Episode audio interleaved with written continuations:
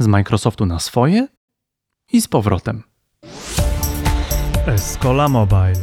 Biznes masz w kieszeni. Ten odcinek pozwoli Ci zajrzeć w rewolucyjne zmiany, jakie Microsoft i OpenAI przynoszą w dziedzinie sztucznej inteligencji.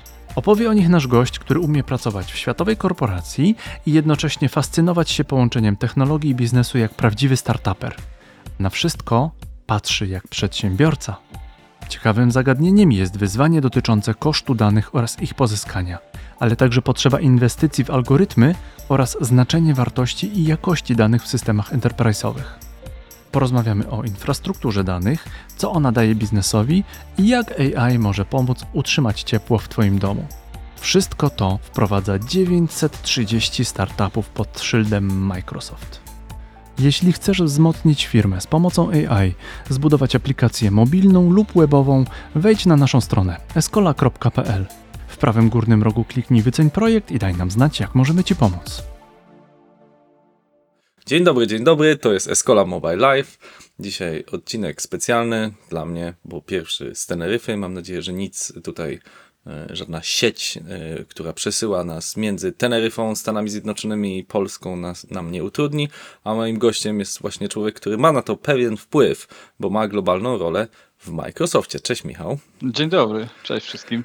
Hej. Słuchajcie, Michał Furmankiewicz, człowiek, który ma bardzo ciekawą historię, jak na człowieka z tak dużej korporacji. Chciałbym, Michał, żebyś też powiedział o swoim ciekawym backgroundzie, że byłeś najpierw w różnych korporacjach, potem długo w Microsoftie, potem byłeś przedsiębiorcą i znów jesteś w Microsoftie. Jakbyś mógł o tym powiedzieć, bo to jest ciekawy wątek dla osób, które nas słuchają zarówno ze środowiska przedsiębiorców, jak i właśnie korporacji, że tak można. Można. Tym bardziej, że jeżeli się lubi swoją pracę, to jak ostatnio był nawet wątek jakiś na LinkedInie, że jak się jest w korporacji, to można nie pracować, można się ukrywać, można nie podejmować ryzyka, zupełnie nieprawdziwe, chyba że się nie chce po prostu pracować. Ale dobrze, do brzegu, pytałeś o to. No, zaczynałem jak każdy, musiałem znaleźć sobie jakieś pierwsze miejsce pracy, więc zaczynałem od jakichś prostych rzeczy w IT. Natomiast mój jakby skill, który jest jakoś tam mocny, to wdrożenia, praca z klientem, spróbowanie przekładania tego, co dla biznesu ważne, a co technicznie istotne.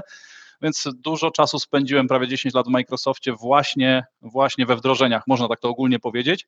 I zaczynałem też trochę temat chmury w Polsce. Oczywiście nie ja sam, tylko cały zespół, ale w 2013 roku czy 2014 chmura była pewną nowaliką tutaj, nikt o niej za dużo nie rozmawiał.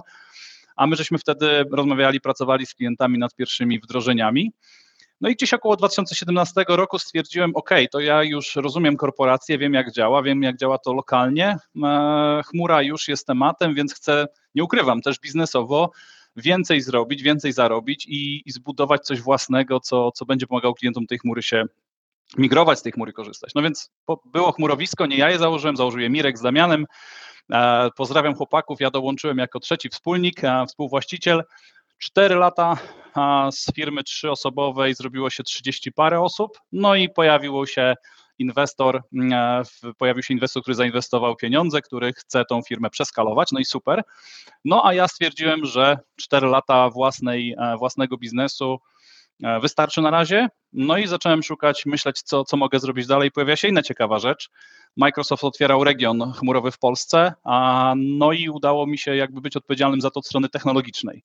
Więc przez kilka miesięcy wspierałem ten projekt, natomiast potem, kiedy region został już właściwie opublikowany, bo jest Azure w Polsce, jest region chmury w Polsce, no to pojawiła się okazja, żeby popracować z zespołem, który buduje AI-owe, Gen AI-owe projekty dla klientów i wewnętrznie dla Microsoftu. Więc teraz tak naprawdę jestem częścią grupy, która nazywa się Industry AI. I wraz z zespołem, ponad 100-osobowym zespołem data scientistów, to co my robimy, to staramy się rozwiązywać problemy specyficzne dla danej branży z użyciem AI, Gen AI, oczywiście danych, i to jest częścią produktów Microsoftu, które potem ludzie konsumują. Więc od wdrożeń przez własny biznes do produktu, plus praca cały czas gdzieś tam z partnerem i klientem. Taka ścieżka moja.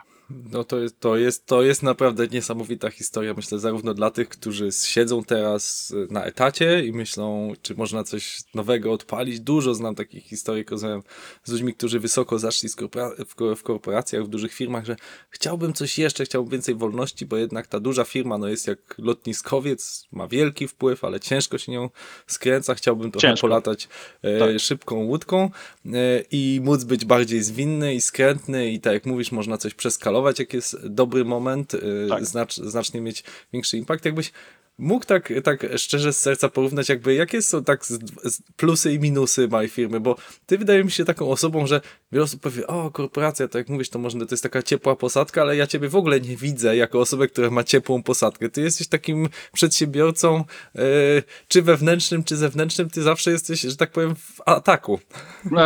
Tak, bo to chyba trochę natura, trochę też takie role akurat mi się trafiały. Myślę, że różnica jest prosta. Wiesz, Microsoft pewnie nie upadnie jutro.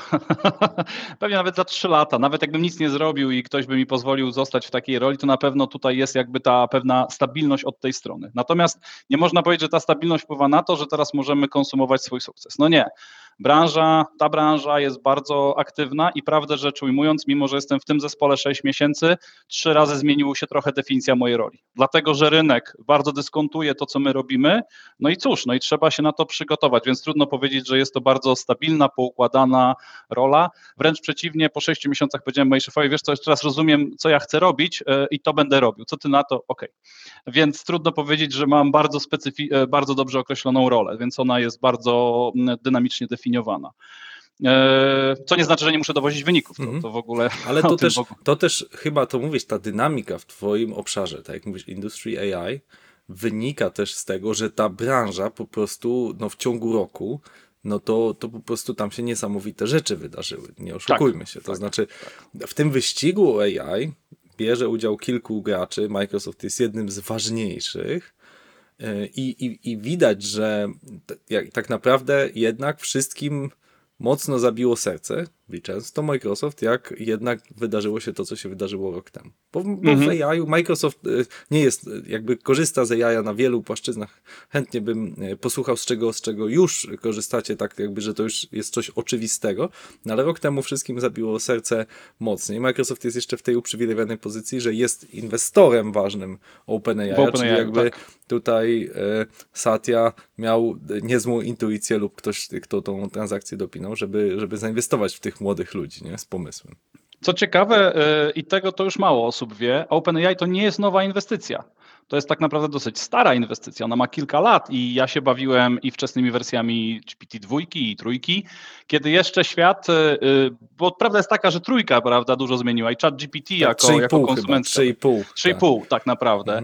Ale 2 lata temu my żeśmy sobie z kolegą Damianem jeszcze w Murowisku kod generowali za pomocą GPT, żeby zobaczyć, jakie są możliwości.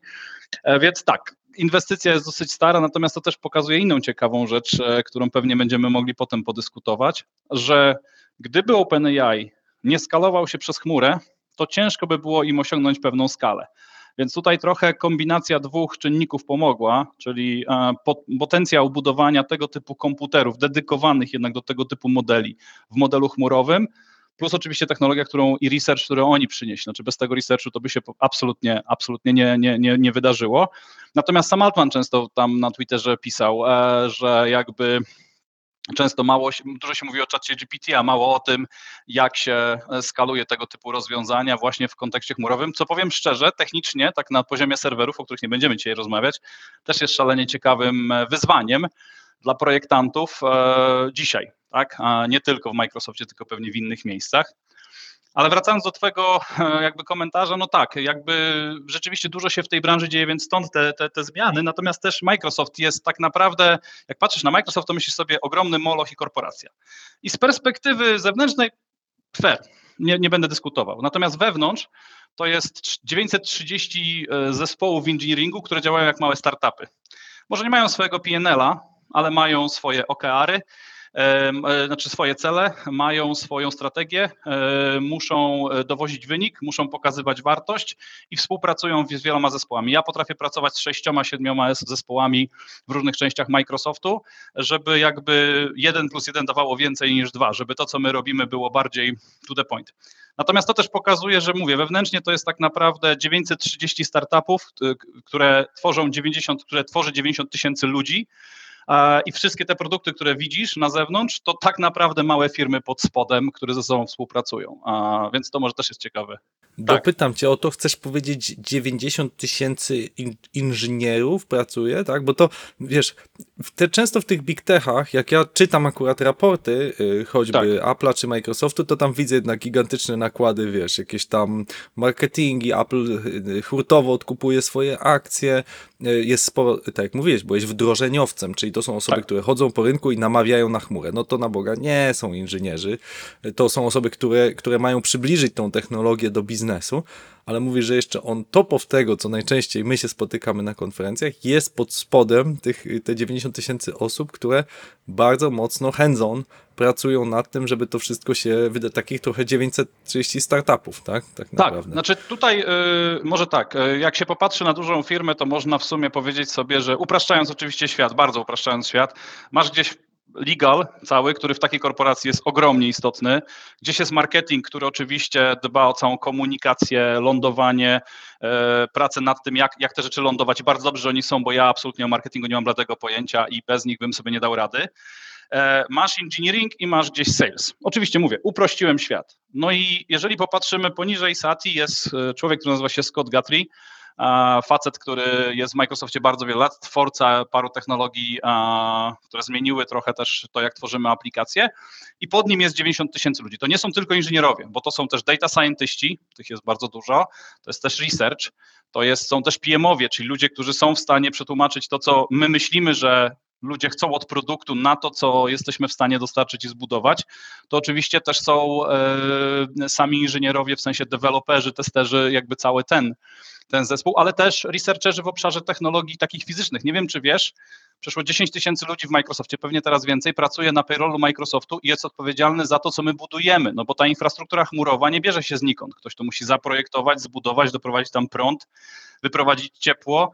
Więc tych ludzi jest bardzo dużo, którzy za tą infrastrukturę odpowiadają. No i ktoś powie, jakie to nudne. No nie jest to nudne, bo cały ten OpenAI by nie działał bez tych wszystkich ludzi, którzy są w stanie zaprojektować nowe komory, nowe raki, doprowadzić tam prąd, odebrać ciepło i tak dalej, i tak dalej. Więc tak, to tak to wygląda, ta struktura. Nie? Zatrzymam cię na tej chmurze, bo wiem, że ty kawał życia spędziłeś właśnie na technologiach Azure, błękitnych technologiach. Błękit pruski, takie jest tłumaczenie na polski, co mnie zawsze bawi. Tak, błękit oceanu, ja lubię mówić, błękit oceanu, bo to się dobrze kojarzy. Tak jest. No i właśnie, dobrze to powiedziałeś, bo ludzie często myślą, że chmurze, to naprawdę to porównanie jest piękne, że to sobie siedzi gdzieś nie wiadomo gdzie, a tu faktycznie, fizycznie, jak byłem w takim jednym czy drugim data center, to są po prostu te raki, tam to wszystko się tam fajnie świeci, jest milion kabli i faktycznie największym problemem jest, tak jak mówisz, doprowadzić pełno prądu, wywalić ciepło, szczególnie jeżeli to siedzi w Dolinie Krzemowej, bo jak to siedzi na Islandii, to jest pomyśl, jak to jest, łatwiej. Jak siedzi to w Katarze, czy siedzi to w Emiratach Arabskich, czy w Izraelu chociażby. Tylko pod ziemią to muszą zakupywać wtedy. No właśnie, w Katarze z ciekawości, tam dopiero jest ciepło tak naprawdę i tam rzeczywiście te wyzwania są całkiem spore, a z drugiej strony jest tam dużo światła, dużo światła słonecznego, więc tam jest jedna z większych farm fotowoltaicznych. No właśnie. Tak, ale mówisz farmy i ja zawsze wtedy myślę, dobra, światło, ale światło gaśnie, a serwery nie gasną. Może one mniej wtedy zużywają prądu, ale na Boga czymś trzeba to wtedy zastąpić. Sam zawsze jestem ciekaw, czy to jest bateria, czy to wtedy się włącza jakiś gaz, ale to może nie wchodźmy aż tak w to. Bardziej mnie ciekawi, że jak była, nazwijmy to bańka na kryptowaluty, to wszyscy mówili, ola Boga, to zużywa tyle prądu, to psuje naszą planetę. Ale tak jak ty czy ja rozumiemy, ile operacji musi się wykonać, żebym ja napisał 5-zdaniowy prompt, A tam mi wywaliło obrazek, jakiś opis, przekształciło tabelę, przeanalizowało, żeby ten AI mi porobił te wszystkie rzeczy, które się wydają takie, to tak szybko, pięknie działa, a tak. Są już nawet przecież startupy, które w czasie rzeczywistym przemodelowują, że ja piszę obrazki, Krea jest taki startup, że w czasie rzeczywistym ja piszę coś i to po prostu w milisekundach przetwarza te obrazki, no to przecież te serwery muszą być nagrzane jak po prostu piec, tak? I jak pytanie sobie z tym radzimy, czy mamy tu takie faktyczne, czy są jakieś badania, że za chwilę no, będziemy potrzebować jeszcze więcej tej mocy serwerowej. Rozumiem, że OpenAI siedzi na Microsoftowych serwerach, więc tu przynajmniej jest jakiś benefit tutaj dla... Tak. OpenAI siedzi rzeczywiście na Azurze, znaczy ich to co OpenAI sam jakby z siebie sprzedaje, to też siedzi na Azure, jest dla nich zbudowana oddzielna infrastruktura. To jest też może ciekawe, że infrastruktura OpenAI, którą OpenAI używa i nasza infrastruktura, przez którą my też klientom oferujemy OpenAI, są dwie różne infrastruktury fizycznie. Natomiast na twoje pytanie, które jest bardzo szerokie, myślę, że jest kilka odpowiedzi. Po pierwsze, te rzeczy się nie zawsze chłodzi powietrzem. Te rzeczy się często chłodzi cieczą i są projekty badawcze od wielu lat, jak to chłodzić cieczą, jak te serwery budować, no bo chodzi o to, żeby ilość kart graficznych na jeden serwer rosła, tak? I są już projekty, gdzie jest ich 4-8 i też to powiększamy. Natomiast rzeczywiście odprowadzamy to ciepło wodą, ale też staramy się optymalizować. Pewnie nie śledzisz tego tak mocno, ale pojawia się dużo projektów nowych procesorów graficznych, które mogłyby w przyszłości nie tylko poszerzać możliwości skalowania, ale właśnie zmniejszyć zużycie prądowe i na przykład do hostowania mniejszych modeli bądź mniej wymagających modeli byłyby idealnym kandydatem. Już się pojawiły projekty, które nazywają się Maja czy inne, które są naszym wewnętrznym projektem i których właśnie celem jest to, żeby być może za mniejszą wydajność, tą mniejszą wydajność zrekompensować bardzo niskim zużyciem energii elektrycznej. Więc tak naprawdę coś takiego jest. Ale też są inne projekty. Na przykład w Szwecji cały region, który jest, oddaje bardzo dużo ciepła, które jest używane potem do ogrzewania niektórych budynków socjalnych, które tam w okolicy występują. Oczywiście to się łatwiej mówi niż robi, ale takich projektów jest dużo. Co z tym ciepłem robić, jak je adresować, jak też zmniejszać generowanie tego ciepła. I tutaj też bardzo dużo pracy jest wykonywanej. Co więcej, to pewnie jest może oczywiste dla niektórych, chmura w ogóle jest bardziej optymalna niż tradycyjne serwerownie. Ja kiedy szukałem serwerowni tutaj w Polsce, rozważając, czy być może Microsoft zechciałby coś kupić, to wydajność energetyczna wielu z sajtów, które są tutaj w Polsce, w okolicach Warszawy, jest na poziomie 1,6. Nie będę wchodził w ten współczynnik, co on oznacza. Kiedy te nasze mają gdzieś tam, i w ogóle chmurowe mają gdzieś tam współczynnik 1,12, co oznacza, że są o wiele procent bardziej efektywne energetycznie i to jest właśnie też taka zaleta skali, którą się przez chmurę dostaje. Mhm. A powiedz mi jeszcze, bo ty się dobrze na tych serwerach znasz i mnie frapuje, na ile teraz, bo jest wielki boom na te NVIDIA-owe karty graficzne, że one wygrały najpierw na bitcoinowych wzrostach, na krypto, teraz z kolei okazuje się, że są fantastycznie, działają na uczenie maszynowe.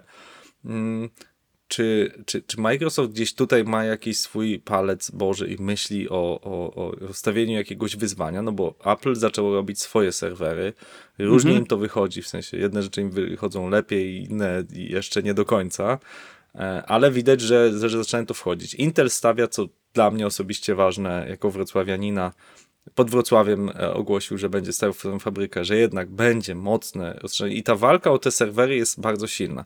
Tak. Powiedz, czy Microsoft ma tu jakiś na to pomysł albo jakiś udział w tym?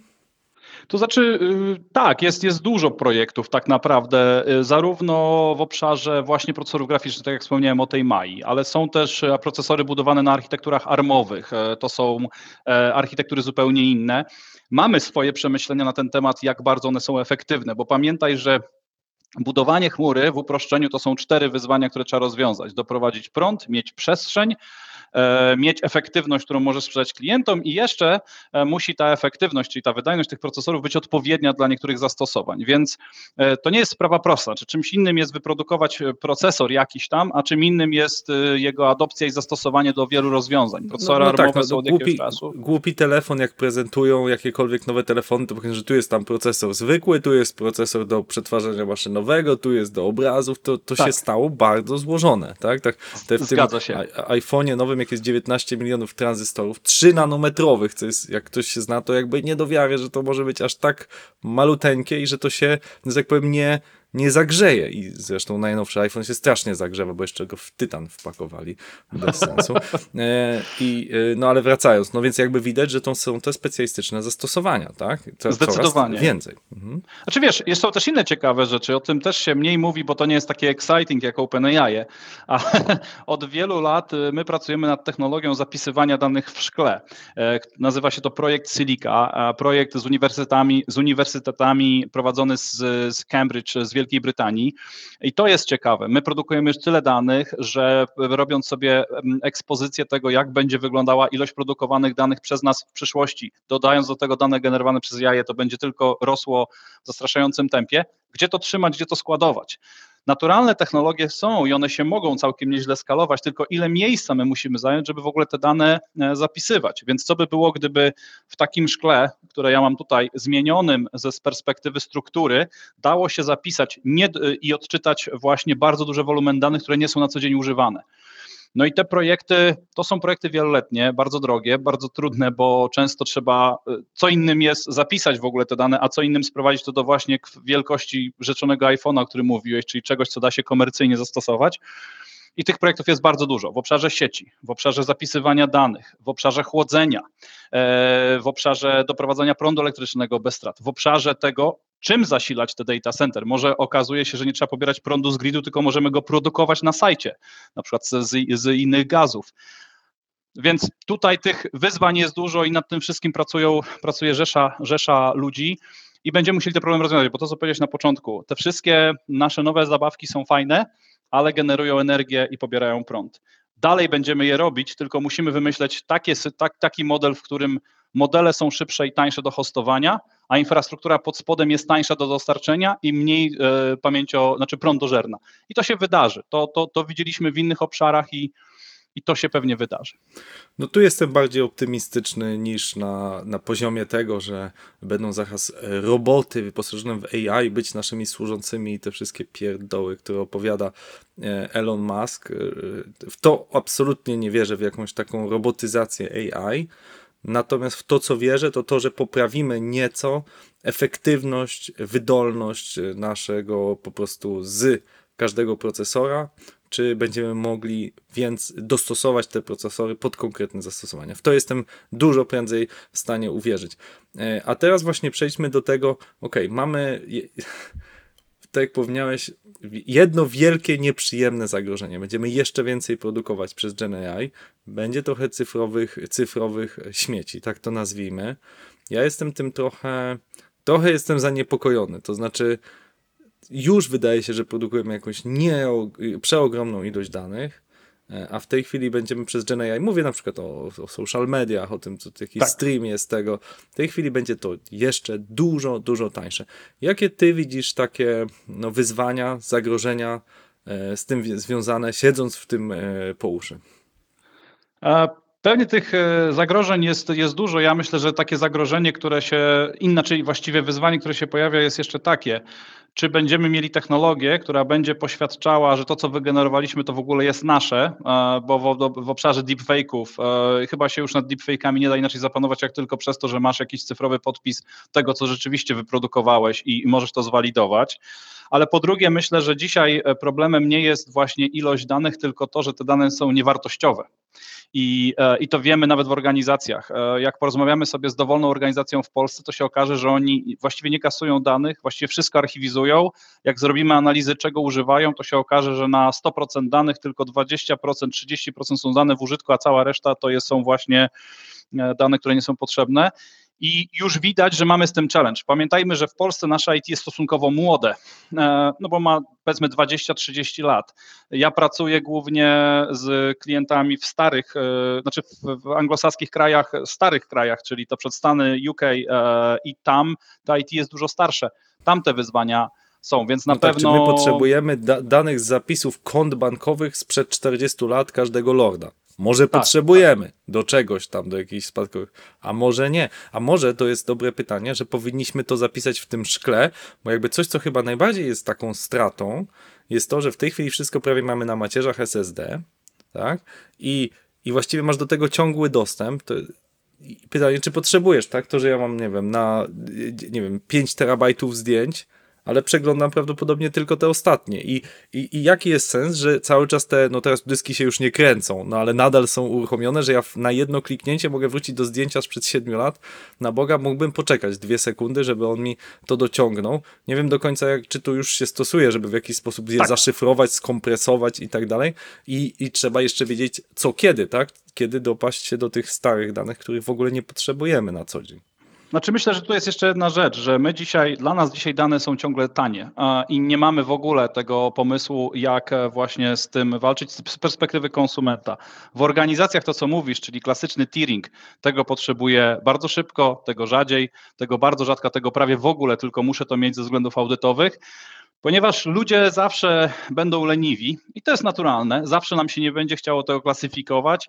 Jest masa inwestycji w algorytmy, które to tirują, które to archiwizują, które to trzymają właśnie na systemach, które są tańsze w utrzymaniu, więc tu się dużo pracy dzieje. A co więcej, ja myślę, że też w kontekście tego, co powiedzieliśmy o generowaniu tych danych, tak jak mówię, na pewno w systemach enterprise'owych my coraz bardziej zwracamy uwagę na to, czy to wartość i jakość tego, co przetwarzamy, jest duża. I zobacz, że wiele projektów dzisiaj, jak zaczyna się rozmowa o AI-u, mówimy dobrze, a macie governance danych, macie te dane uporządkowane, mamy jakąś strukturę, mamy jakieś zrozumienie i w bardzo wielu miejscach tego nie ma. I na pewno tutaj będą powstawały technologie, które na to pomagają i już są takie prace i one się dzieją. I na pewno to będziemy tutaj optymalizować. No i to jest temat do AI-a, jak dla mnie. To też jest temat do AI-a. Bo de facto, jeżeli AI w każdej skrzynce chyba w tej chwili mailowej jest i wykrywa, co jest spamem, a co nie, na podstawie po prostu ilości statystyki zgłoszeń, pewnych filtrów utworzonych, które się domyślają, że jak jest słowo oferta albo jakiś to on zgaduje, że może tego nie chcesz znać, chyba że jesteś oczywiście zapisany. Także tam jest masę tych filtrów, których my pewnie mielibyśmy problem, żeby je zidentyfikować. I tak jak mówisz, jeżeli mamy robić ten tiering danych, to może właśnie AI jest dla nas rozwiązaniem. I tu zrobię takie płynne przejście właśnie, żebyś trochę opowiedział case'ów tego, czym się faktycznie zajmujecie. Ja wiem, że trochę jest rzeczy jeszcze sekretnych on the way, ale to, co możesz już powiedzieć albo w miarę ogólnie, czym faktycznie twój departament, jakie problemy próbuje rozwiązać. Znaczy tutaj akurat sporo mogę powiedzieć, bo właśnie po ostatniej konferencji sporo tego jest jawne, że to, co my staramy się zrobić, to zrozumieć wyzwania, które są w różnych branżach, zrozumieć, jak te wyzwania przekładają się na technologię i zobaczyć, czy aktualne technologie, które posiadamy, właśnie GenAI-owe, AI-owe, są w stanie je rozwiązać. No i taki problem pierwszy z brzegu, London Stock Exchange. Firma, którą postrzegamy jako firmę, która prowadzi giełdę brytyjską, co nie jest do końca uprawnione, bo London Stock Exchange tak naprawdę też jest firma, która żyje ze sprzedaży danych. London Stock Exchange ma bardzo dużo danych o rynku, ma bardzo dużo danych, które pochodzą z analizy analityków, którzy mówią o tym, co się dzieje z zasobami naturalnymi na różnych rynkach. Mają analityków, którzy analizują sytuacje polityczne, ale też analityków, które mówią o tym, w ten obszar biznesu, na przykład w ESG, będzie inwestowała firma X. W krajach anglosaskich jest ta koncepcja banków inwestycyjnych. No i teraz wyobraź sobie, Krzysztof, że ty jesteś właśnie takim bankierem inwestycyjnym, który idzie na spotkanie z bankiem, który chce w obszar zainwestować, albo z klientem, który chce w ten obszar zainwestować. I ty, żeby się do tej rozmowy przygotować, musisz pewnie przejrzeć właśnie to, czym oni się zajmują i w co oni chcą inwestować, analizując newsy. Pewnie chcesz zobaczyć, jak wygląda rynek ESG na różnych rynkach. Chcesz zobaczyć, jakie projekty ESG są najczęściej teraz kapitalizowane. Chcesz do tego dołączyć analizy pokazujące wzrost tego rynku. Danych, które możesz przeanalizować do tego spotkania, jest ogromna masa. Co by było, i to właśnie żeśmy przygotowali dla London Stock Exchange i pokazywaliśmy, gdyby taki bankier mógł do tego spotkania przygotowywać się w ten sposób, że te dane są dla niego analizowane przez właśnie algorytmy AI-owe i GenAI-owe, bo tu nie da się używać tylko generatywnych tych rozwiązań, zrobić z tego mu pigułkę, czyli z 50 artykułów wybrać 3 i podsumować, z analiz stock marketu wybrać najważniejsze informacje sprzed ostatnich 3 miesięcy, analizując dane spółki, w którą chcemy zainwestować, wybrać najważniejsze informacje dotyczące inwestycji w ESG i dać mu w jeden sposób, oczywiście w różnej formie, w postaci grafów, analiz, czartów, dać mu przygotowanie takiego spotkania w kilka minut.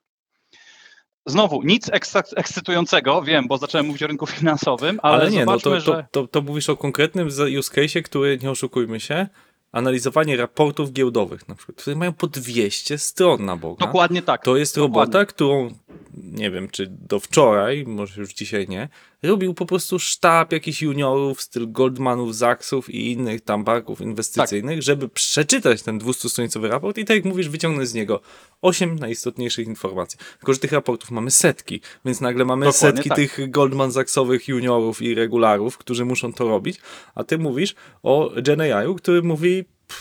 Skróć to. Zresztą wtrącę tu, bo ostatnio wyszły rekomendacje panu na temat tego, jak tam układać edukację i kilkunastu profesorów napisało przemądre rzeczy, 17 stron. Czytać się tego nie dało, przepraszam najmocniej profesorów. Więc zrobiłem z tego szybki skrót i zacząłem rozsyłać ludziom. Mówię, dobra, stronę to wytrzymacie. I naprawdę ta strona była czytelna. Po prostu. I wydaje mi się, że po prostu nasz mózg ma pojemność, natomiast AI jest no, jakby bardzo silne, żeby nam takie skróty dokonywać i takie analizy. To, co ty powiedziałeś, to jest super use case, który no, ogranicza pracę wielu asystentom. Oczywiście ktoś musi to sprawdzić, ale da się, tak? Tak, tak i ogranicza, ale też podnosi jakość. To jest też ciekawe i to było dla nas zaskakujące i to akurat przypadek z innej firmy, która pokazała rozwiązanie do analizy. My tego w Polsce też znowu dużo nie mamy, ale wyobraź sobie, że jesteśmy teraz firmą tytoniową i produkujemy papierosy. Akurat zły może wątek, bo ani ty chyba nie palimy. I te papierosy na przykład były badania, że one mogą komuś zaszkodzić, a jednak trafiły na rynek, zaszkodziły komuś. I robi się analizę tych wszystkich dokumentów, rozmów, spotkań, które mogły doprowadzić do tego, że wcześniej przed wypuszczeniem produktu na rynek ty miałeś te wszystkie informacje. Znowu sadzasz sztab prawników, tak jak powiedziałeś, którzy muszą to przeanalizować. Nasze do odkrycie? Prawnicy często się nudzą. Często są już pewni, że znaleźli dobre dokumenty, a nie analizują pewnych, które mają tylko niewielki potencjalnie wpływ na sprawę, ale są super istotne. I znowu, podniesienie jakości czy podniesienie trafień w te dobre dokumenty to jest coś, co robimy właśnie używając tego typu technologii. No i cóż, jest dzisiaj firma, która analizuje w ten sposób 2-3 miliony dokumentów miesięcznie. Tak, konkretnie to podajesz prawdziwy przykład, tak? Sprawdzając, czy ktoś wiedział o tej szkodliwości. Super. Zgadza się. Oczywiście tam są case'y trochę trudniejsze niż takie właśnie, jak ja podałem. Ja uprościłem całą sytuację, ale tak, jest firma, która od czerwca to robi i dzisiaj mniej więcej pomiędzy 2-3 miliony dokumentów jest w ten sposób analizowanych. I teraz dla niektórych to się może wydawać bardzo trywialne, bo my to trywializujemy trochę, ale jak się zastanowić, tak jak ty powiedziałeś, masz 200 raportów po 200 stron, a co wtedy, kiedy 100 z nich jest sobie mówi o rzeczach, które są sprzeczne? Jak ten problem rozwiązać. A powiedz jeszcze, interesują mnie bardzo, mnie osobiście zastosowania przemysłowe AI, bo AI, to które znamy, no to jest świetne w tekście, w obrazach, już zaczyna traczkować w tym dźwięku, w sensie jest w stanie i generować fale dźwiękowe, nieźle podrabiać głos i analizować, ale wiesz, mnie na przykład fascynują sytuacje, gdzie AI na przykład wykrywa pożary w fabrykach albo jakieś niedziałanie mechanizmów, czy jest w stanie przewidywać, że ta maszyna funkcjonuje już od 8 lat i typowo system rekomendacyjny AI mówi, czy te uszczelki mają dużą szansę się zepsuć, czy w automotive. Słuchaj, ostrzegam cię, że typowo w tym modelu BMW po 3 latach i po takim przebiegu możliwe, że wymienisz te 3 przeguby. Rozważ wizytę u mechanika. To jest coś, co mnie strasznie kręci, bo to oszczędza też masę pracy i bardzo trudno to zidentyfikować. I tutaj dotykasz ogromnego tematu, bo tak, z jednej strony pewne rozwiązania, które ty podałeś, są i to od wielu lat. Predictive maintenance, o którym wspominasz właśnie, czyli przewidywanie błędów w urządzeniach mechanicznych, czy na liniach produkcyjnych, czy analiza obrazu z linii produkcyjnych. No słuchajcie, to nie jest wielką rzeczą, że dzisiaj jak pójdziecie do Biedronki, nie promujemy Biedronki i korzystacie z kasy samoobsługowej, jest kamera, która sprawdza, czy ty kupiłeś pomarańcza, wskazujesz, prawda, tą marchewkę, prawda? I wykrywa tego typu rzeczy. Więc tego typu rzeczy są od jakiegoś czasu. Ja myślę, że inny temat, który może cię ciekawić, to to, czy my będziemy w stanie za pomocą tych algorytmów i generatywnych, i niegeneratywnych, na przykład uprościć pracę inżynierom, którzy produkują nowe sprzęgło, albo nowy silnik, albo nowy wydech. I to są ciekawe problemy, bo one są momentalnie skalują się na cały sposób produkcji, czyli potencjalnie na koszty. Jak to powiedział jeden z prezesów, czy jeden z CIO-sów, z którym się spotkałem, powiedział tak, Michał, mamy 120 lat czy 140 lat motoryzacji, a teraz ja chcę, żebyś w 3 miesiące wymyślił, jak produkować samochody lżejsze, tańsze i tak samo odporny. Mhm. Oczywiście to jest North Star, do którego pewnie nigdy nie dojdę tak od razu, ale my szukamy takich zastosowań, które ułatwiają projektowanie, które ułatwiają na przykład powstawanie rysunków CAD-CAM-owych, które ułatwiają walidację tego, czy to, co powstało na przykład mechanicznie w ogóle ma sens, czy technicznie, które ułatwiają też pisanie kodu, który robi takie symulacje. I znowu, tutaj jest bardzo wiele zastosowań, tylko myślę, że tutaj otwieramy nową puszkę Pandory, że tak się wyrażę, czyli tworzenie nowych modeli, budowanie nowych modeli nawet od początku, albo transformatę problemu z przestrzeni projektowania graficznego na projektowanie na język. I to się też daje robić, czyli trochę, wiesz, rozwiązywanie innego problemu, który rozwiązuje ten pierwszy. Z innych ciekawych rzeczy bardzo dużo zastosowań w obszarze wymyślania nowych leków, czy w obszarze medycyny. No właśnie, o tym się dużo mówi, ale jakby tak. Jeszcze nie, mimo że pracujemy chyba do 2 firm z Big Pharmy, to jeszcze, że tak powiem, nie widziałem namacalnych rzeczy, trochę w prasie się pojawia tu i tam. No bo właśnie, koniec końców i tak to trzeba zatestować, natomiast jestem w stanie sobie wyobrazić, jeszcze wracając, zanim powiesz o farmie, o tych, że AI jest świetne, że można mu dać bardzo duże informacje typu ma być właśnie, mówisz, szybsze, lżejsze i szykuj mi różne stopy i o ile inżynier wymyśliłby ich tam 100, 200, to AI może jest głupie, ja uważam, że AI jest często głupie, ale dysponuje ogromną mocą obliczeniową, więc on przetestuje nawet nie 100-200 sensownych rozwiązań jak doświadczony inżynier, ale on przetestuje 100 000, w tym 99 000 są kompletnie bez sensu, ale dzięki temu ten 1000 też będzie bardzo sensowną analizą i jak rozumiem trochę tak to działa. Tak, a z drugiej strony my właśnie chcemy, żeby te wszystkie rzeczy były bardziej mądre, czyli też nie staramy się analizować wszystkiego, tylko człowiek, dlatego mówimy często o takiej współpracy człowieka i maszyn, to nasze takie tam te hasło copilot, ale też właśnie ono daje jedną rzecz, że nie chodzi tylko o to, że ten pilot ma zweryfikować to, co tam wyprodukowaliśmy, ale też ma podpowiedzieć, bo masz kontekst, którego te modele mogą nie mieć. To, o czym my często zapominamy, my jako ludzie mamy bardzo dużo kontekstu i zrozumienia danej branży i danych problemów, a absolutnie tego te modele nie mają. Szkolenie ich do tego wydaje się kontrproduktywne z tych naszych badań, które robimy. Oczywiście się możemy mylić i pewnie się bardzo dużo mylimy. I ostatni wątek, ja myślę, że problemy, które my teraz poruszamy, to nie są problemy na 3-6 miesięcy. My w 3-6 miesięcy to zrozumiemy domenę, my zrozumiemy problem i go sprowadzimy do kilku use case'ów, które jesteśmy w stanie przetestować. My zrobimy techniczny taki proof of concept, że ten problem daje się tymi technologiami rozwiązać, tak bądź nie, czyli potwierdzimy hipotezę, a dopiero potem będziemy skalować. To są, sam wiesz, projekty trudne i projekty, które wymagają powstania na przykład nowych modeli, nowych technologii, czy też zoptymalizowania kosztów, bo co z tego, że jestem dany problem w stanie rozwiązać, jeżeli koszty, które za tym idą, przewyższają wartość z niego. No, pewnie nie ma sensu wtedy, tak. No. Także dużo takich eksploracji jest i tak jak teraz na ostatniej konferencji pokazaliśmy takich projektów kilkanaście, tak kolejne kilkadziesiąt, przynajmniej w moim zespole tam gdzieś się kręci, pewnie na kolejnych targach, nie wiem, w branży automotive, w branży retail, w branży healthcare, zobaczycie jakieś tam projekty, nad którymi pracujemy. No i będą się pojawiały, bo to mówię, wymaga sporo pracy i sporo walidacji. Dokładnie, sporo walidacji przez człowieka i to jest ważne, już użyłeś słowa copilot. Ja bardzo w to wierzę, ja nie wierzę zupełnie w te scenariusze, a też zajmuję się researchem w AI od ponad 5 lat jako szef projektów różnych naukowych w AI-u. I mam wrażenie, że wiele osób przychodzi i widząc, co robi ChatGPT, ma wrażenie, że teraz to wszystko będzie się działo samo.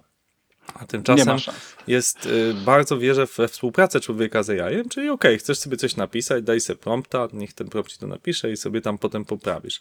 Chcesz zaprojektować jakiś proces przemysłowy, coś ci tam wykoncepuje AI, ale ostatecznie bardzo dużo pracy jest tego inżyniera, specjalisty, lekarza. Nie wierzę zupełnie w jakieś takie systemy autodiagnostyczne, zresztą taki system przygotowałem do kodiagnostyki, spektrum autyzmu i to zawsze musi być ostatecznie specjalista, choćby ze względów etycznych, nawet jeżeli to AI już będzie całkiem niezłe w probabilistykę, to ze względów etycznych autonomiczne auta mówią trzymaj ręce na kierownicy, no bo jak będzie jakaś naprawdę trudna sytuacja, no to sorry, ale nie możesz zwalić tego na maszynę, więc chciałbym, żebyś trochę powiedział, bo Microsoft, mi się to podoba, to określenie, podoba mi się use case, w którym nastąpi prawdziwie masowa adopcja. Jak są jakieś keynote'y robię, to mówię, że prawdziwa masowa adopcja to nie będzie OpenAI z jakimś tam prompcik i czy jakieś generowanie obrazków, czy nawet analiza danych, to będzie to, jak pani na recepcji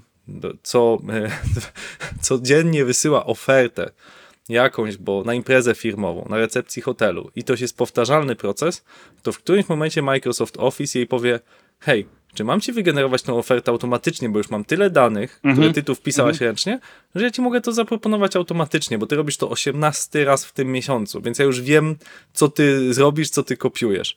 I ten copilot to będzie rewolucja w jej pracy, bo on naprawdę jej oszczędzi masę czasu. Czy ty też wierzysz w ten scenariusz? Znaczy, my jako firma wierzymy bardzo mocno w ten scenariusz, tylko bardzo ważną rzecz podniosłeś, że on musi być bardzo kontekstowy.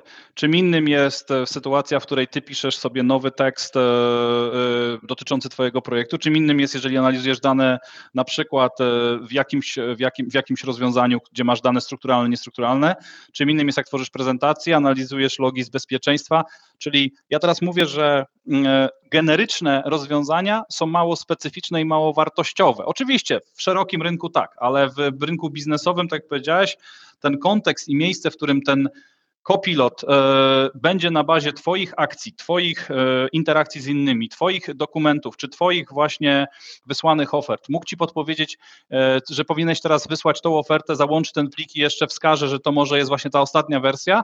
Tak, to pomoże nam pracować i mi już pomaga pracować, bo ja głównie pracuję z wiedzą, więc można moją pracę sprowadzić do tego, że albo czytam dokumenty i je piszę, albo tworzę PowerPointy i je komuś wyświetlam i jeszcze komunikuję to wszystko do ludzi, którzy to budują.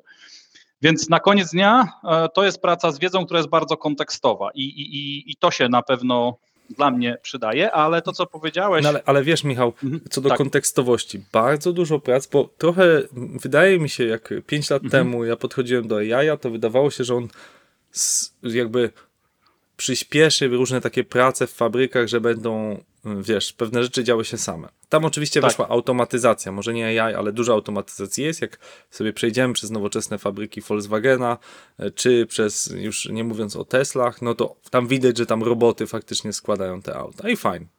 Natomiast to, co naprawdę się przyspieszyło, to te prace, które robi masa Polek i Polaków w Krakowie, Poznaniu, Łodzi, czyli w tych centrach outsourcingowych, gdzie ktoś koniec końców wrzuca jakieś faktury do systemu, coś tam się dzieje, coś sprawdza, przerzuca do innego systemu. To są dość powtarzalne rzeczy, które wymagają pewnej zdolności intelektualnej, ale wydaje się, mam taką intuicję, że ta praca będzie co najmniej mogła być znacznie przyspieszona, bo ona jest w dość dużej strukturze, ona jest w dość dużej powtarzalności, ona jest w określonych kontenerach danych, tak? Więc tu widzę, że paradoksalnie najwięcej można przyspieszyć w pracy takiej dla, powiedzmy, w takich powtarzalnych pracach, które wymagają owszem sporej intelektualnej wrażliwości, ale znowu nie są bardzo kreatywne, nie oszukujmy się. Wiele z tych prac w tych centrach księgowo-outsourcingowych, mało znam z osób, które mówią, że to jest praca, która wznosi ich na wyżynę ich wysiłku intelektualnego. Tak. To tak, na pewno to, co mówisz, się dzieje i się wydarza i tak naprawdę się wydarza od wielu lat. To nie jest tak, że my dopiero teraz dostrzegamy te możliwości, bo dla bardzo specyficznych rozwiązań mogliśmy już dawno budować i trenować rozwiązania i dostarczać je, rozwiązując, konkretne problemy. Myślę, że co teraz się wydarzyło i co jest ciekawe, to, że potrafimy rozwiązywać te problemy też inaczej się komunikując z tymi maszynami, mówiąc wprost. Bo co by było, gdybym ja w stanie był na przykład uprościć inny proces, czyli osoba biznesowa, osoba pracująca w sprzedaży potrzebuje wykonać ileś analiz, które wymagają pewnej wiedzy o tym, jak się analizuje te dane i zamiast ona specyfikować dokładnie, jak to masz zrobić, ona trochę mówi, co chciałaby uzyskać, czyli trochę opisuje efekt, a my jesteśmy w stanie ten efekt dla niej wymyśleć proces postępowania, wykonać te akcje i ten efekt dać.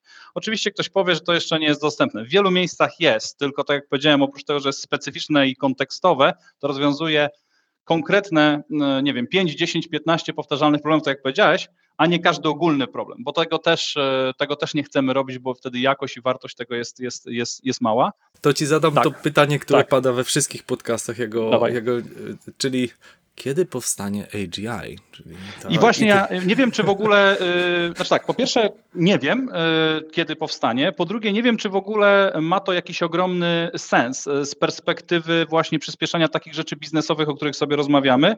Po trzecie wreszcie koszty dostarczenia, wartość z tego, okej, pewnie jest ogromna i tak dalej, nie deprecjonuję tego, tylko wydaje mi się, że z perspektywy właśnie tych faktur, o których mówiłeś, tej pani, która je księguje już, tej, o której wspomniałeś, to my nie potrzebujemy AGI-a, żeby te problemy jej rozwiązać. Tak naprawdę nawet te modele, które dzisiaj mamy, bardzo wiele tych problemów potrafią rozwiązać i zaadresować. Ale ja myślę, że ważną rzecz, więc tu spróbuję to podkreślić, że to jest trochę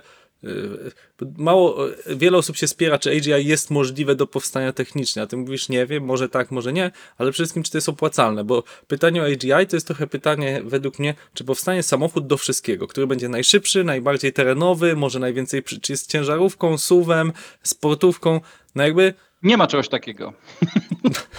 Może tak, można. Może można. Po co? Ale po co, tak. Dokładnie właśnie tak. I tutaj też chyba... Znaczy, ja jestem tego zdania, że właśnie nie ma to ogromnej wartości. Oczywiście pamiętajmy jeszcze jednej rzeczy, że my rozmawiamy o temacie, który się bardzo dynamicznie i szybko rozwija od wielu lat i nawet jak się popatrzy, wszyscy mówią o tych dużych modelach, czyli mówią o OpenAI, Gemini i tam jeszcze kilku, ale bardzo dużo pracy się dzieje w tych mniejszych modelach, specjalizowanych, konkretnych, open source'owych, łatwo detrenowywalnych, dużo tańszych w utrzymaniu.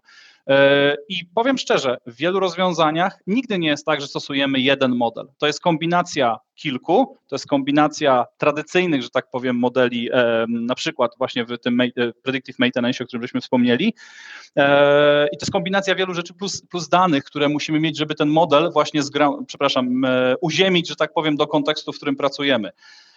I ja wolę poświęcić, mówiąc szczerze, trochę więcej czasu na te specyficzne modele i zastosowania, bo jakość i szybkość tego, co uzyskam, potrafi być dużo większa. Przykład kolejny. Załóżmy, że masz firmę software'ową i ta firma software'owa od 20 lat pisała kod. Ci, którzy pisali ten kod 20 lat temu, dawno nie są w tej firmie i wszyscy wiedzą, że to jest kod, który fajnie by było przepisać, ale nigdy nie ma na to czasu, pieniędzy, nie ma też kompetencji. I każdy się tego boi, że się nie uda tego przepisać tak dobrze, żeby działało. Ale absolutnie, że tak. Nie tak dalej jak 2 tygodnie temu rozmawiałem z bardzo dużą firmą globalną, która ma dokładnie takie wyzwanie i oni mówią, Michał, wiesz, znalezienie bardzo dobrego inżyniera, który pisze w C i potrafi pisać na poziomie stosu sieciowego, to jest wyzwanie albo na poziomie sprzętu. Albo to są bardzo drodzy ludzie, albo ich po prostu nie ma. Co by było, gdybyśmy byli w stanie na przykład ten kod dobrze udokumentować dzięki właśnie specyficznemu modelowi, pomóc nowej osobie przepisać go na język, w którym rzeczywiście chcemy, przynajmniej częściowo, i część tej pracy, nie całą oczywiście, zautomatyzować i spróbować gradacyjnie te takie rozwiązania przepisywać.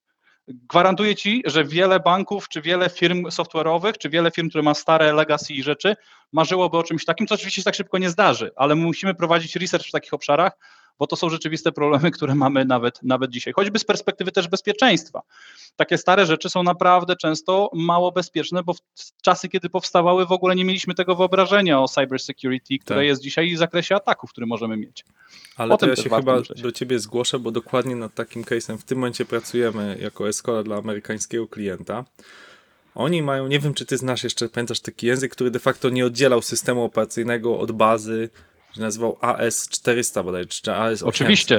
Oczywiście. I on jest bardzo szybki, no bo on nie wyciąga jakby niczego. Tylko to nie język, to chyba mówisz o całym systemie tak, IBM-a. Tak? Dokładnie. On nie musi nigdzie zaglądać, bo tam wszystko jest jakby w jednym worku i przez to on działa relatywnie szybko. I my właśnie pracuje nas tych naprawdę chyba około 10 inżynierów, żeby przepisać ten system, który jest w głowie tylko jednego człowieka, który niestety ma już ponad 70 lat i łapie go powolutku demencja. I jak on już przestanie rozumieć, co tam się dzieje, to już nikt nie będzie umiał.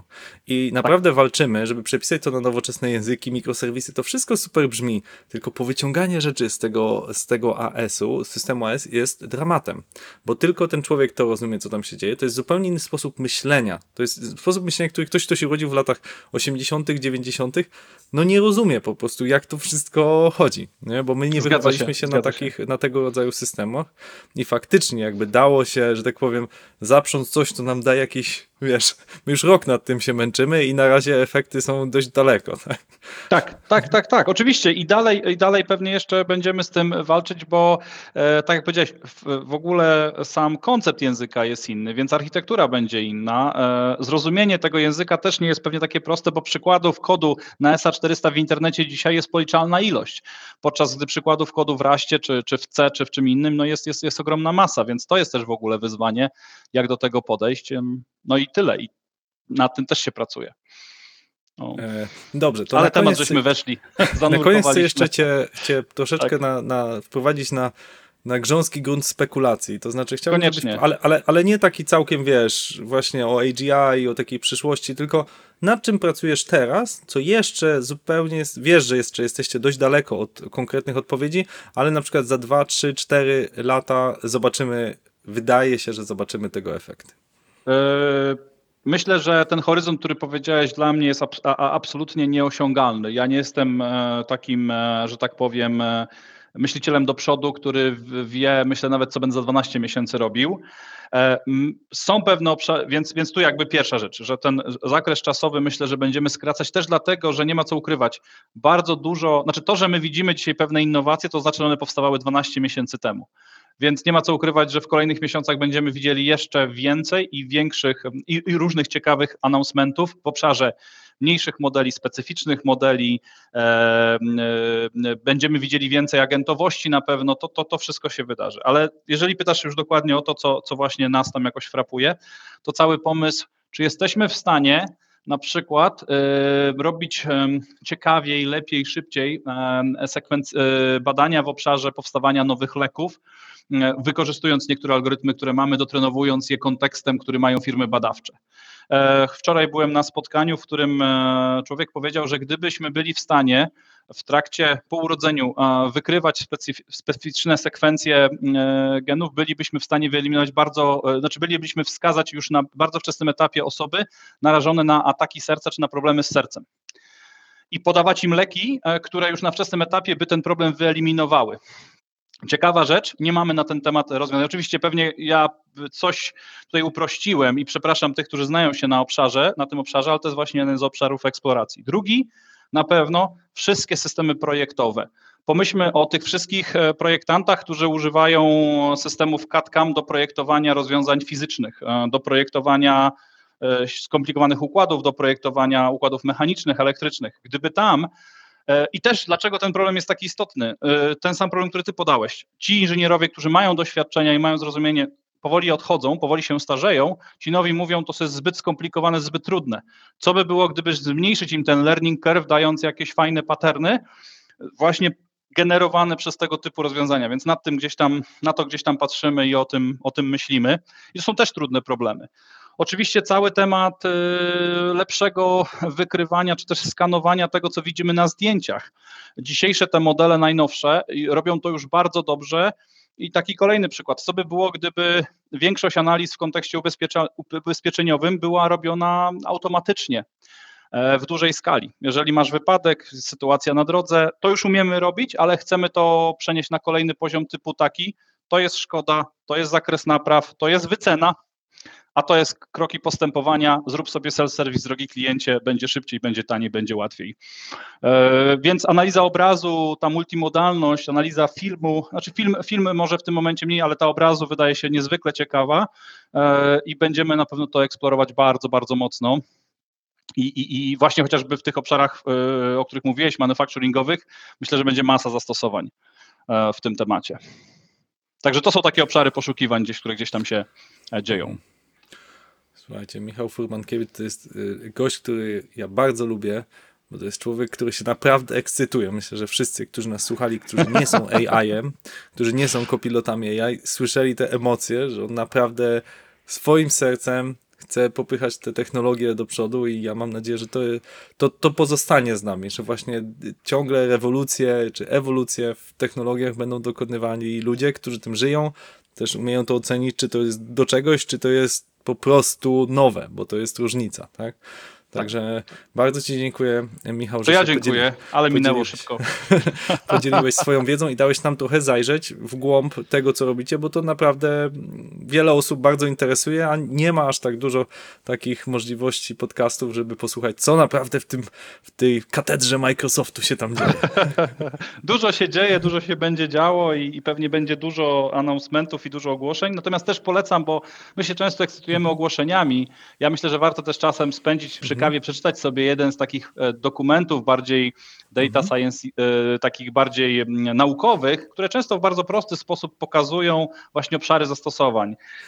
Warto temu poświęcić chwilę, bo wtedy można odróżnić hype, który jest, którego jest dużo w internecie, od tego, gdzie rzeczywiście widzimy wartość i gdzie widzimy sens, więc polecam wszystkim, jest tego dużo i no to fajnie, to ja Cię, Michał, poproszę, żebyś ze 2 tytuły takie konkretne, czy linki, gdzie to znaleźć, dał i my to pod podcastem, jak będziemy publikować, absolutnie, to podlinkujemy i będzie faktycznie mniej hypu, więcej faktycznej wiedzy od specjalistów. Dzięki Ci, Michał, jeszcze raz. Ja dziękuję bardzo, pozdrawiam wszystkich, dobrego dnia życzę, do zobaczenia. Escola Mobile. Biznes masz w kieszeni. Poruszyliśmy ogromną ilość tematów i mamy nadzieję, że możesz wykorzystać wiedzę Michała do rozwoju swojej firmy. No bo to jest Escola. Escola, czyli po portugalsku szkoła. Miejsce, gdzie dzielimy się wiedzą. Dlatego jeżeli podobał Ci się ten podcast, zdobyłaś nową wiedzę, którą możesz wdrożyć w swoim przedsiębiorstwie, bardzo prosimy, daj nam 5 gwiazdek i fajną opinię. Im więcej takich gwiazdek, im więcej radości dasz algorytmowi Apple'a i Spotify'a, tym częściej właśnie ten algorytm da rekomendację tego podcastu kolejnym słuchaczom. Właśnie dzięki Twoim gwiazdkom, ocenom, szerowaniu możemy dzielić się wiedzą, czyli spełniać misję podcastu Escola Mobile. To był 169 odcinek podcastu Escola Mobile. Gościliśmy Michała Furmankiewicza i rozmawialiśmy o AI. Teraz i jutro. Do usłyszenia.